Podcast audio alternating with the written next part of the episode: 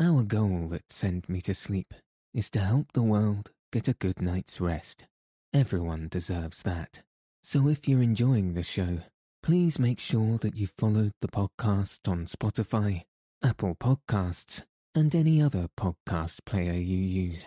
And if you have a moment, review the show on Apple Podcasts. All of this helps the show reach new listeners. Thank you so much for your support.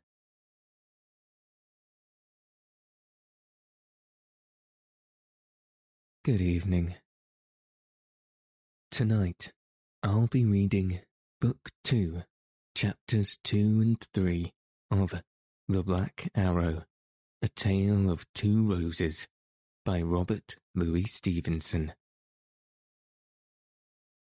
So let your eyes fall heavy and your breath soften as we settle in for a peaceful night's sleep.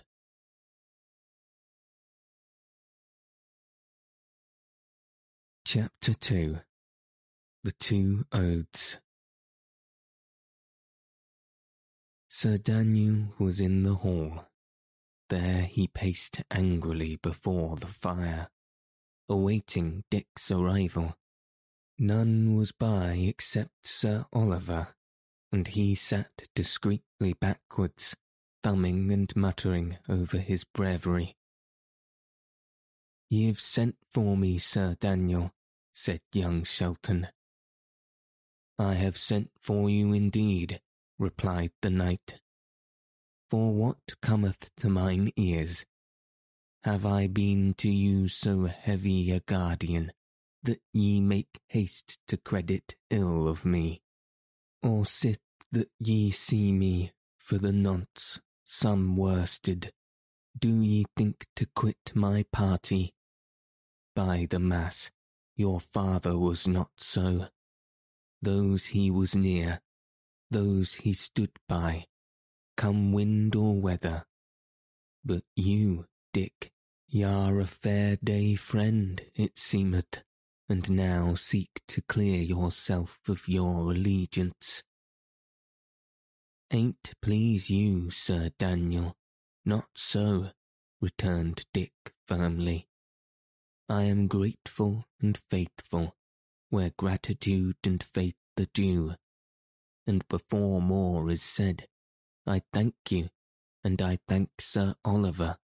Ye have great claims upon me both. None can have more. I were a hound if I forgot them. It is well, said Sir Daniel, and then, rising into anger, Gratitude and faith are words, Dick Shelton, he continued, but I look to deeds. In this hour of my peril, when my shame is attained, when my lands are forfeit, when this wood is full of men that hunger and thirst for my destruction, what doth gratitude? What doth faith? I have but a little company remaining. Is it grateful or faithful to poison me their hearts with your insidious whispers? Save me from such gratitude. But, come, now, what is it ye wish? Speak, we are here to answer. If ye have aught against me, stand forth and say it. Sir, replied Dick, my father fell when I was yet a child. It hath come to mine ears that he was foully done by. It hath come to mine ears, for I will not dissemble, that ye had a hand in his undoing. And in all verity, I shall not be at peace in mine own mind, nor very clear to help you till I have certain resolution of these doubts. Sir Daniel sat down in a deep settle. He took his chin in his hand and looked at Dick fixedly. And ye think I would be guardian to the man's son that I had murdered, he asked. Nay, said Dick. Pardon me if I answer churlishly, but indeed ye know right well a wardship is most profitable. All these years have ye not enjoyed my revenues, and led my men? Have ye not still my marriage? I wot not what it may be worth. It is worth something. Pardon me again, but if ye were base enough to slay a man under trust, here were, perhaps, reasons enough to move you to the lesser baseness. When I was a lad of your years, returned Sir Daniel sternly, my mind had not so turned upon suspicions. And Sir Oliver here, he added, why should he, a priest, be guilty of this act? Nay, Sir Daniel, said Dick, but where the master biddeth, there will the dog go. It is well known this priest is but your instrument. I speak very freely. The time is not for courtesies. Even as I speak, so would I be answered, and answer get I none. Ye but put more questions. I ready ye be aware, Sir Daniel, for in this way ye will but nourish and not satisfy my doubts. I will answer you fairly, Master Richard, said the knight. Were I to pretend ye have not stirred my wrath, I were no honest man, but I will be just even in anger. Come to me with these words when ye are grown and come to man's estate, and I am no longer your guardian, and so helpless to resent them. Come to me then, and I will answer you as ye merit, with a buffet in the mouth. Till then ye have two courses. Either swallow me down these insults, keep a silent tongue, and fight in the meanwhile for the man that fed and fought for your infancy, or else the door standeth open, the woods are full of mine enemies, Go. The spirit with which these words were uttered, the looks with which they were accompanied, staggered Dick, and yet he could not but observe that he had got no answer. I desire nothing more earnestly, Sir Daniel, than to believe you, he replied. Assure me ye are free from this, Will ye take my word of honour, Dick? inquired the knight. That I would, answered the lad. I give it you, returned Sir Daniel. Upon my word of honour, upon the eternal welfare of my spirit, and as I shall answer for my deeds hereafter, I had no hand nor portion in your father's death. He extended his hand, and Dick took it eagerly. Neither of them observed the priest, who, at the pronunciation of that solemn and false oath, had half arisen from his seat in an agony of horror and remorse. Ah, cried Dick, ye must find it in your great heartedness to pardon me. I was a churl indeed, to doubt of you. But ye have my hand upon it, I will doubt no more. Nay, Dick, replied Sir Daniel, ye are forgiven. Ye know not the world and its calumnious nature.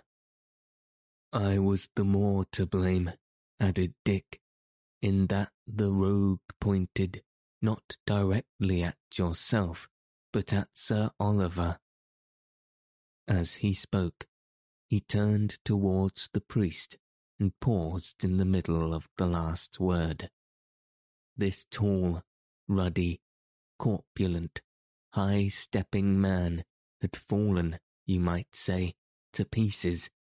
His colour was gone. His limbs were relaxed. His lips stammered prayers. And now, when Dick's eyes were fixed upon him suddenly, he cried out aloud like some wild animal and buried his face in his hands. Sir Daniel was by him in two strides and shook him fiercely by the shoulders. At the same moment, Dick's suspicions reawakened. Nay, he said, Sir Oliver may swear also. 'Twas him they accused. He shall swear, said the knight. Sir Oliver speechlessly waved his arms. Ay, by the mass, but ye shall swear, cried Sir Daniel, beside himself with fury.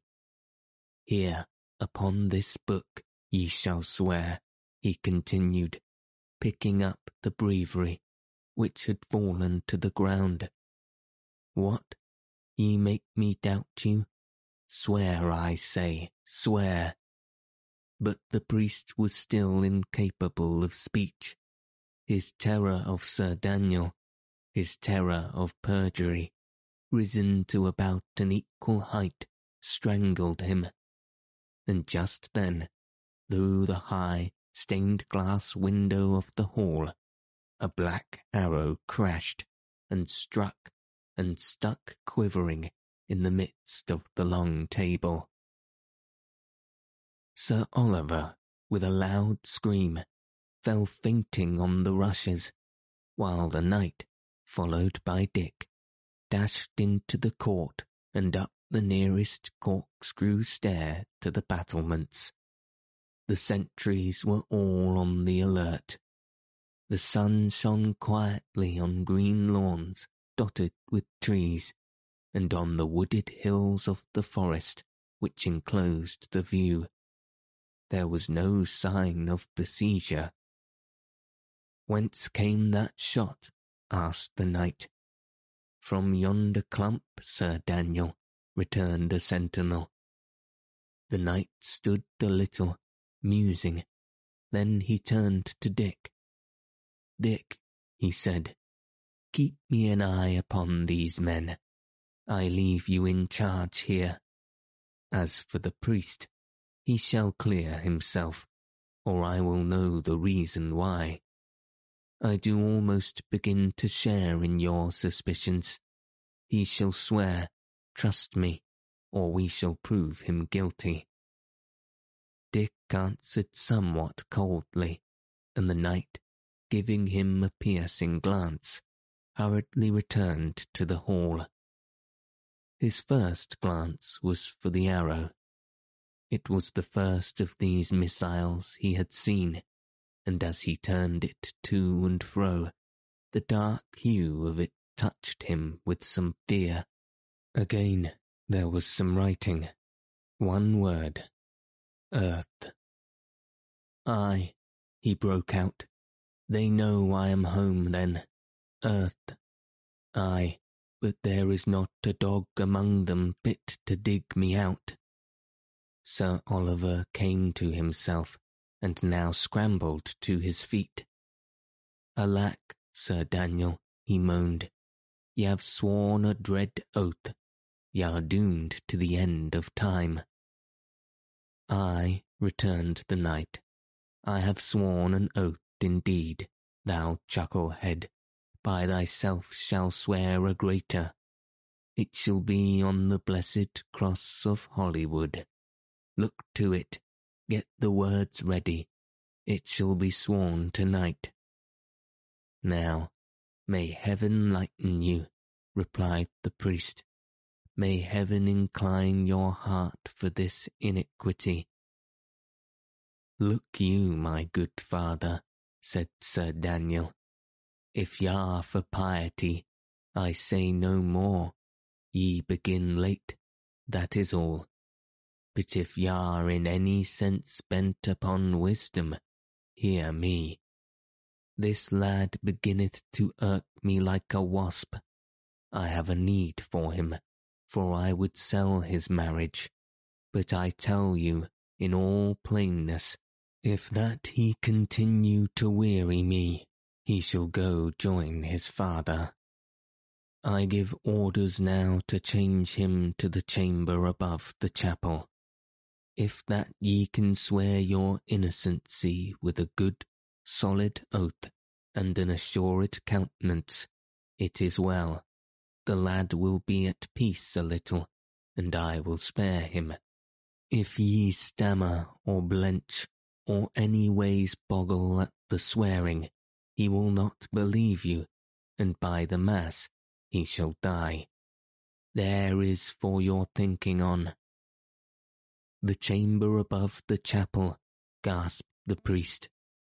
That same, replied the knight. So if ye desire to save him, save him, and if ye desire not, prithee, go to, and let me be at peace. For an I had been a hasty man, I would already have put my sword through you, for your intolerable cowardice and folly. Have ye chosen? Say. I have chosen, said the priest. Heaven pardon me. I will do evil for good. I will swear for the lad's sake.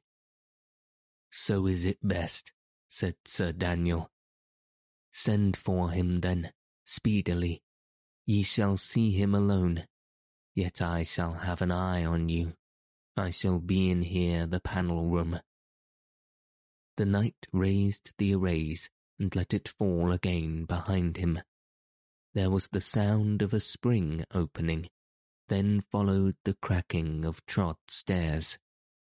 Sir Oliver, left alone, cast a timorous glance upward at the arras-covered wall, and crossed himself with every appearance of terror and contrition. Nay, if he is in the chapel room, the priest murmured, were it at my soul's cost, I must save him. Three minutes later, Dick, who had been summoned by another messenger, found Sir Oliver standing by the hall table, resolute and pale. Richard Shelton, he said, ye have required an oath from me. I might complain, I might deny you, but my heart is moved towards you for the past, and I will even content you as ye choose. By the true cross of Holywood, I did not slay your father. Sir Oliver, returned Dick, when first we read John Amendall's paper, I was convinced of so much. But suffer me to put two questions. Ye did not slay him, granted, but had ye no hand in it? None, said Sir Oliver, and at the same time he began to contort his face and signal with his mouth and eyebrows, like one who desired to convey a warning, yet dared not utter a sound. Dick regarded him in wonder. Then he turned and looked all about him at the empty hall. What make ye? he inquired. Why, naught, returned the priest, hastily smoothing his countenance. I make naught. I do but suffer. I am sick. I, I prithee, Dick, I must be gone. On the true cross of Holywood, I am clean, innocent alike of violence or treachery. Content ye, good lad, farewell. And he made his escape from the apartment with unusual alacrity. Dick remained rooted to the spot, his eyes wandering about the room, his face a changing picture of various emotions, wonder, doubt, suspicion, and amusement. Gradually, as his mind grew clearer, suspicion took the upper hand, and was succeeded by certainty of the worst. He raised his head, and, as he did so, violently started. High upon the wall there was the figure of a savage hunter woven in the tapestry. With one hand he held a horn to his mouth. In the other he brandished a stout spear. His face was dark, for he was meant to represent an African. Now, here was what had startled Richard Shelton. The sun had moved away from the hall windows, and at the same time the fire had blazed up high on the wide hearth, and shed a changeful glow upon the roof and hangings. In this light, the figure of the black hunter had winked at him with a white eyelid. He continued staring at the eye. The light shone upon it like a gem. It was liquid. It was alive.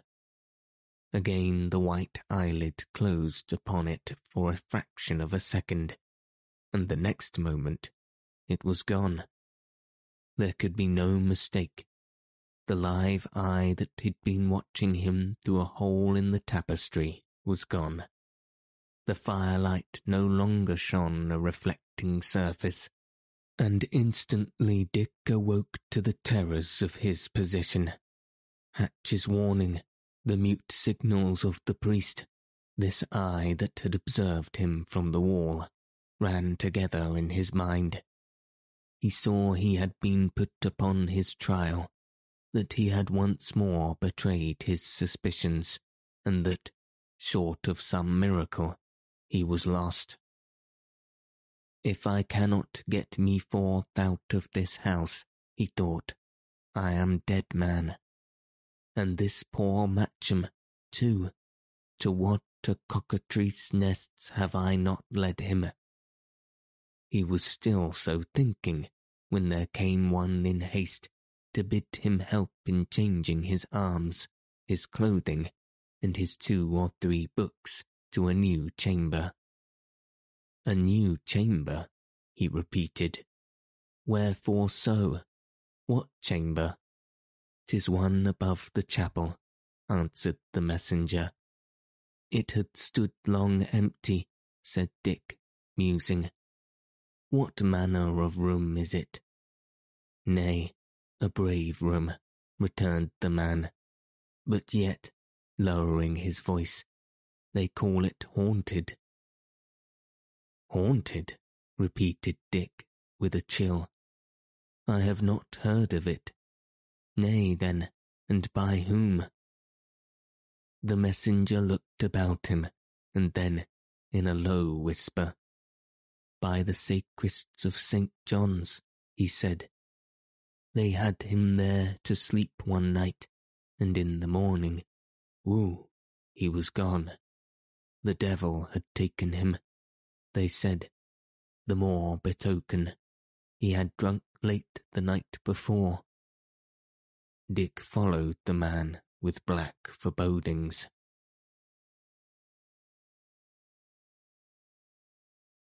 Chapter 3 The Room Over the Chapel From the battlements nothing further was observed. The sun journeyed westward, and at last went down. But, to the eyes of all these eager sentinels, no living thing appeared in the neighbourhood of Tunstall House.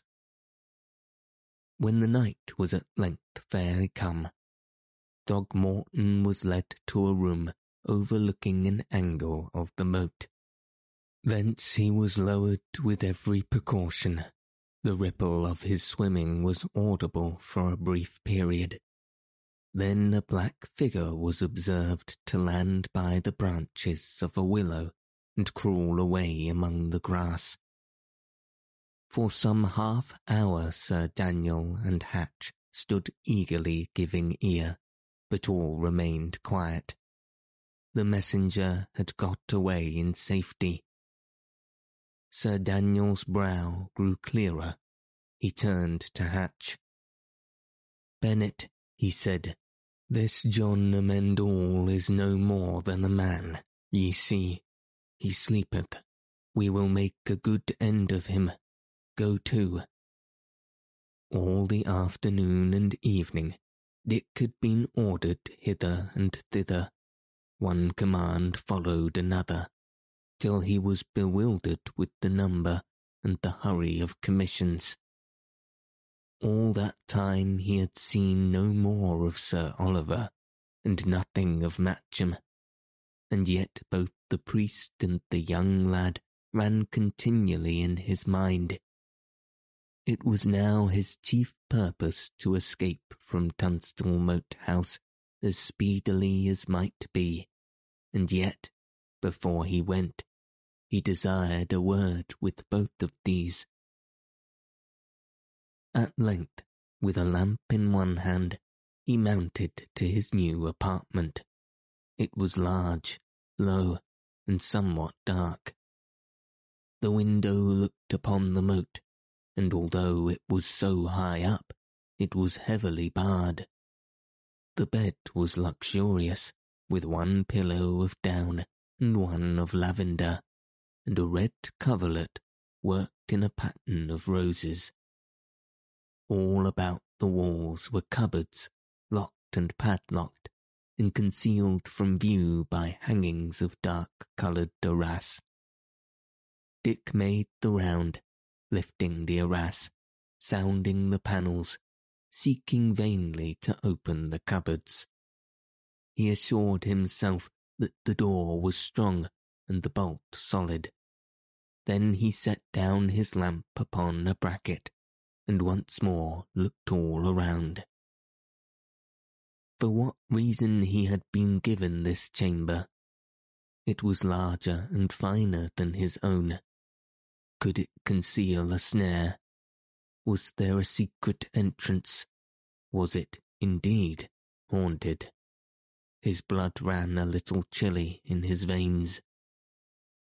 Immediately over him the heavy foot of a sentry trod the leads. Below him, he knew, was the arched roof of the chapel, and next to the chapel was the hall. Certainly there was a secret passage in the hall. The eye that had watched him from the arras gave him proof of that. Was it not more than probable that the passage extended to the chapel, and if so, that it had an opening in his room? To sleep in such a place, he felt, would be foolhardy. He made his weapons ready and took his position in a corner of the room, behind the door. If ill was intended, he would sell his life dear. The sound of many feet, the challenge, and the password sounded overhead along the battlements. The watch was being changed and just then there came a scratching at the door of the chamber. It grew a little louder, then a whisper. Dick, Dick, it is I. Dick ran to the door, drew the bolt, and admitted Matcham.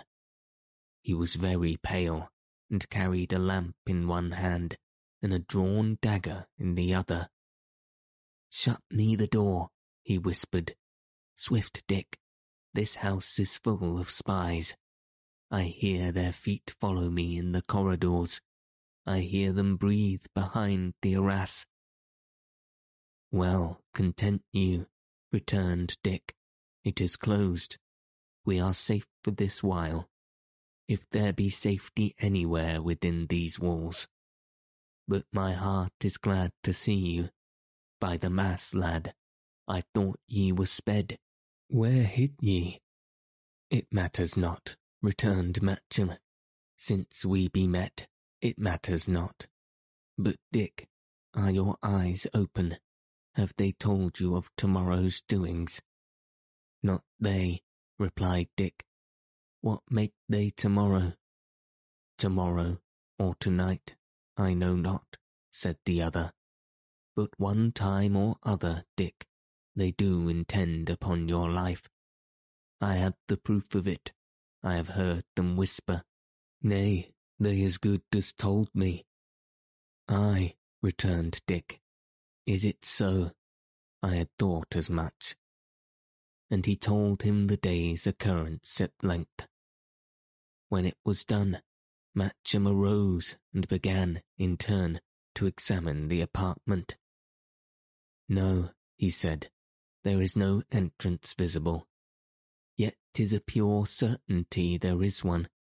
Dick, I will stay by you, and ya to die, I will die with you, and I can help. Look, I have stolen a dagger. I will do my best. And meanwhile, an ye know of any issue, any sally port we could get opened, or any window that we might descend by, I will most joyfully face any jeopardy to flee with you. Jack, said Dick, by the mass, Jack, y'are the best soul, and the truest, and the bravest in all England. Give me your hand, Jack. And he grasped the other's hand in silence. I will tell you, he resumed. There is a window, out of which the messengers descended. The rope should still be in the chamber. Tis a hope. Hist, said Matcham. Both gave ear. There was a sound below the floor. Then it paused, and then began again. Some one walketh in the room below, whispered Matcham. Nay, returned Dick, there is no room below. We are above the chapel. It is my murderer in the secret passage. Well, let him come. It shall go hard with him. And he ground his teeth. Blow me the light out, said the other. Perchance he will betray himself. They blew out both the lamps and lay still as death. The footfalls underneath were very soft, but they were clearly audible. Several times they came and went, and then there was a loud jar of a key turning a lock, followed by a considerable silence. Presently the steps began again, and then, all of a sudden, a chink of light appeared in the planking of the room in a far corner. It widened. A trap door was being opened, letting in a gush of light. They could see the strong hand pushing it up, and Dick raised his crossbow, waiting for the head to follow. But now there came an interruption. From a distant corner of the moat house, shouts began to be heard, and first one voice, and then several, crying aloud upon a name. This noise had plainly disconcerted the murderer, for the trap-door was silently lowered in its place, and the steps hurriedly returned, passed once more close below the lads, and died away in the distance. Here was a moment's respite.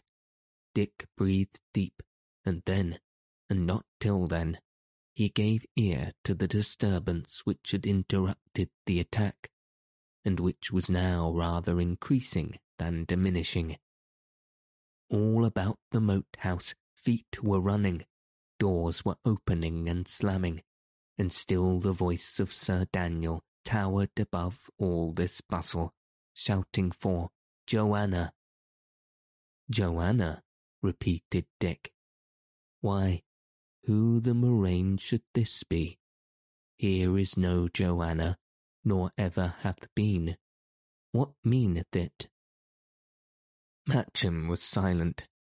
He seemed to have drawn further away but only a little faint starlight entered by the window, and at the far end of the apartment, where the pair were, the darkness was complete. Jack, said Dick, I wot not where ye were all day. Saw thee this, Joanna? Nay, returned Matcham, I saw her not. Nor heard tell of her, he pursued. The steps drew nearer. Sir Daniel was still roaring the name of Joanna from the courtyard. Did ye hear of her? repeated Dick. I heard of her, said Matcham. How your voice twitters. What aileth you? said Dick. Tis a most excellent good fortune, this Joanna. It will take their minds from us. Dick, cried Matcham, I am lost. We are both lost. Let us flee if there be yet time. They will not rest till they have found me. Or see, let me go forth. When they have found me, ye may flee. Let me forth, Dick. Good Dick, let me away.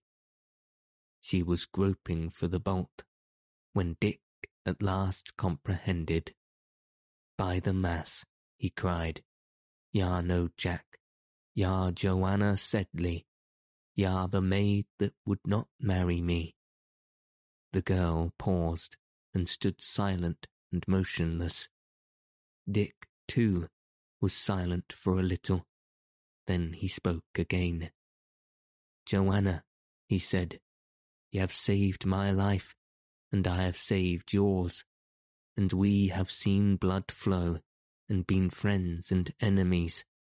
I, and I took my belt to thrash you, and all that time I thought you were a boy. But now death has me, and my time's out, and before I die I must say this. You're the best maid and the bravest under heaven, and, if only I could live, I would marry you blithely, and, live or die, I love you. She answered nothing. Come, he said, speak up, Jack. Come be a good maid and say ye love me. Why, Dick, she cried, would I be here?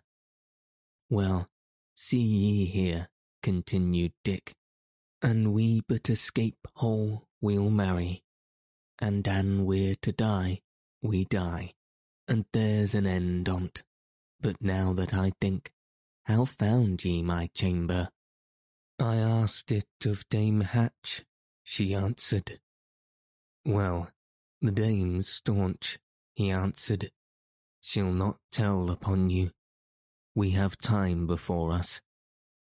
And just then, as if to contradict his words, feet came down the corridor, and a fist beat roughly on the door.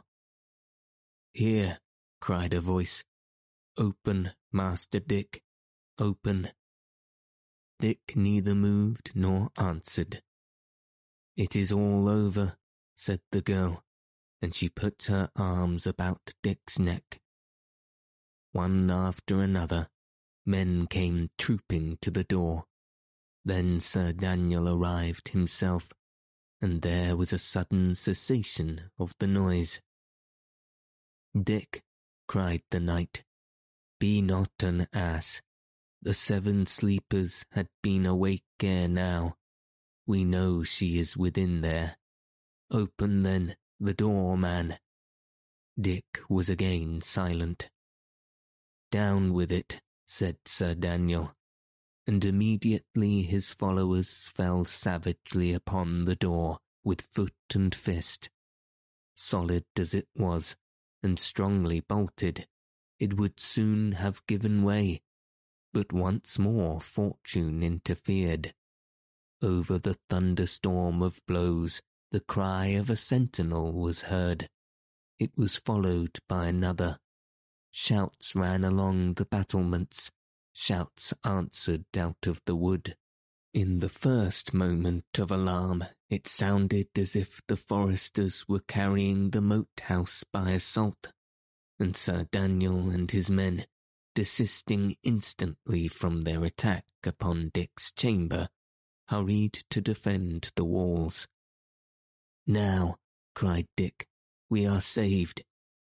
He seized the great old bedstead with both hands and bent himself in vain to move it.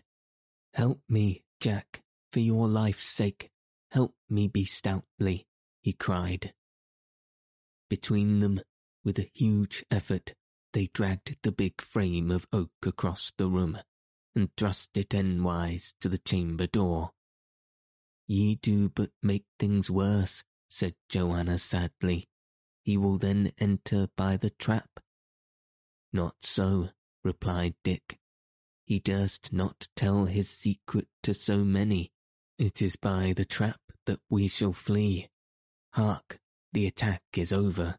Nay, it was none. It had, indeed, been no attack. It was the arrival of another party of stragglers from the defeat of Risingham that had disturbed Sir Daniel. They had run the gauntlet under cover of darkness. They had been admitted by the great gate, and now, with a great stamping of hoofs and jingle of accoutrements and arms, they were dismounting in the court. He will return anon, said Dick, to the trap. He lighted a lamp, and they went together in the corner of the room. The open chink through which some light still glittered was easily discovered, and, taking a stout sword from his small armoury, Dick thrust it deep into the seam and weighed strenuously on its hilt. The trap moved, gaped a little, and at length came widely open. Seized it with their hands, the two young folk drew it back. It disclosed a few steps descending, and at the foot of them, where the would-be murderer had left it, a burning lamp. Now, said Dick, go first and take the lamp. I will follow to close the trap. So they descended one after the other, and as Dick lowered the trap, the blows began once again to thunder on the panels of the door.